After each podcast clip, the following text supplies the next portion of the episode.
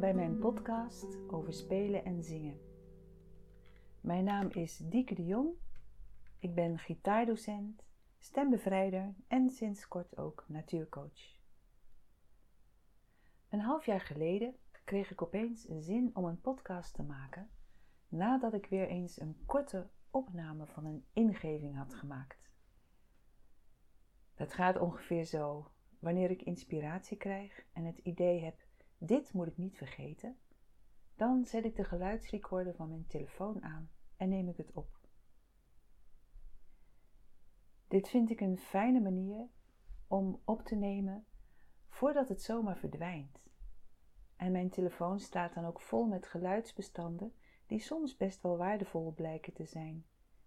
En misschien wel kunnen uitgroeien tot een podcast.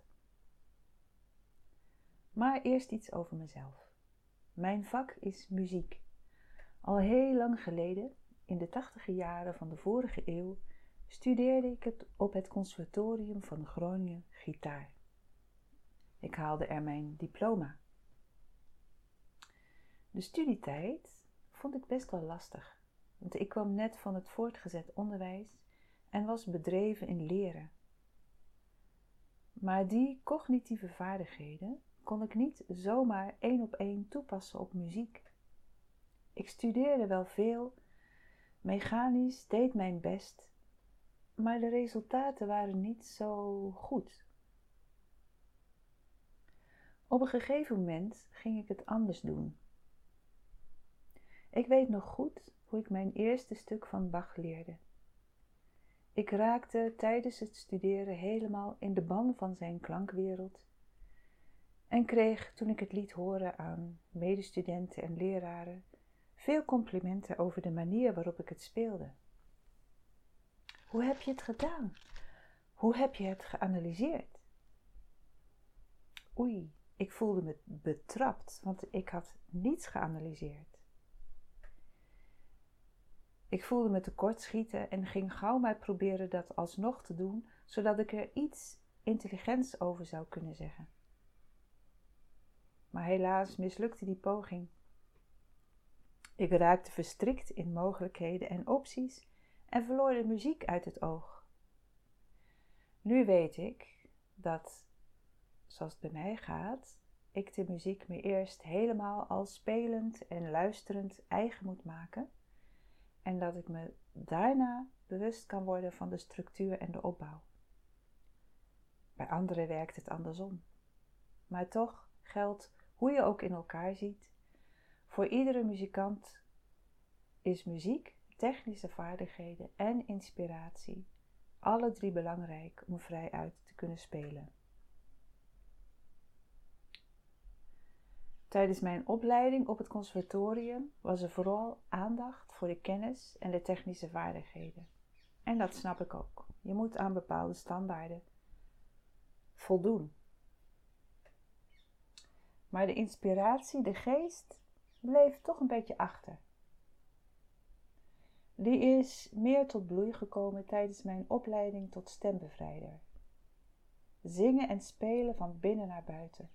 Te voelen wat er gehoord en gezien wil worden en te ervaren wat een ruimte dit geeft. Daar ontdekte ik dat mijn missie is: ieder mens wil bloeien. En wat is dat dan, bloeien? In mijn optiek is dat volledig zijn wie je bent en zo leven. Jezelf op een authentieke manier kunnen en durven uiten. Bijvoorbeeld door te spelen en te zingen. Naast dit geestelijk aspect van muziek train ik nog steeds mijn gitaartechniek, verdiep ik mijn kennis over muziek. Heerlijk om te doen. Het ambacht onderhouden en fijn te slijpen. Deze drie, kennis, inspiratie en ambacht, oftewel hoofd, hart en handen, vormen een drie-eenheid waarbij ik geen van drieën kan missen. In het beste geval zijn ze in balans en is in elk aspect iets van het andere verweven. Bijvoorbeeld techniek oefenen met spelplezier. Muziek analyseren vanuit het wonder van de muziek. Of de techniek inzetten om de muze te laten klinken. Hierbij zijn de kennis en de ambacht twee duidelijke aspecten, meetbaar. Maar de geest, het hart, de muze, vlieren fluit er ongrijpbaar tussendoor. En als je die mist, mis je de zin en de ziel van de muziek. Over dit aspect gaat deze podcast. Over het spel, de muze, de inspiratie, de zin en betekenis van muziek.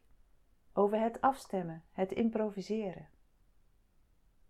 Ik deel mijn ingevingen met jou, niet als feitelijke waarheden, maar meer als poëzie. Omdat dat een meer toepasselijke manier is om iets te vertellen over de muze van het spel van zingen en muziek. Soms gebruik ik het woord spel in een brede perspectief, omdat de muze veel gedaantes heeft, zoals schilderkunst, gewoon spelen, sport, uh, schrijven en zich ook buiten muziek manifesteert. Ik hou van kort en krachtig en kom graag tot de kern. De podcasts zijn daarom niet langer dan 10, 15 minuten, maar meestal korter.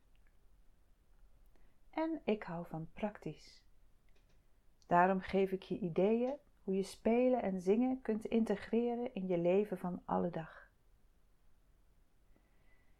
reageren op mijn podcast vind ik fijn.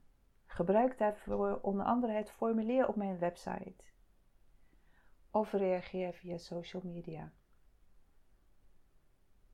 Zijn er onderwerpen die ik zou moeten behandelen? Stuur me je vraag. Misschien zit er wel een nieuwe aflevering in. Tot zover deze inleiding op de podcast over spelen en zingen.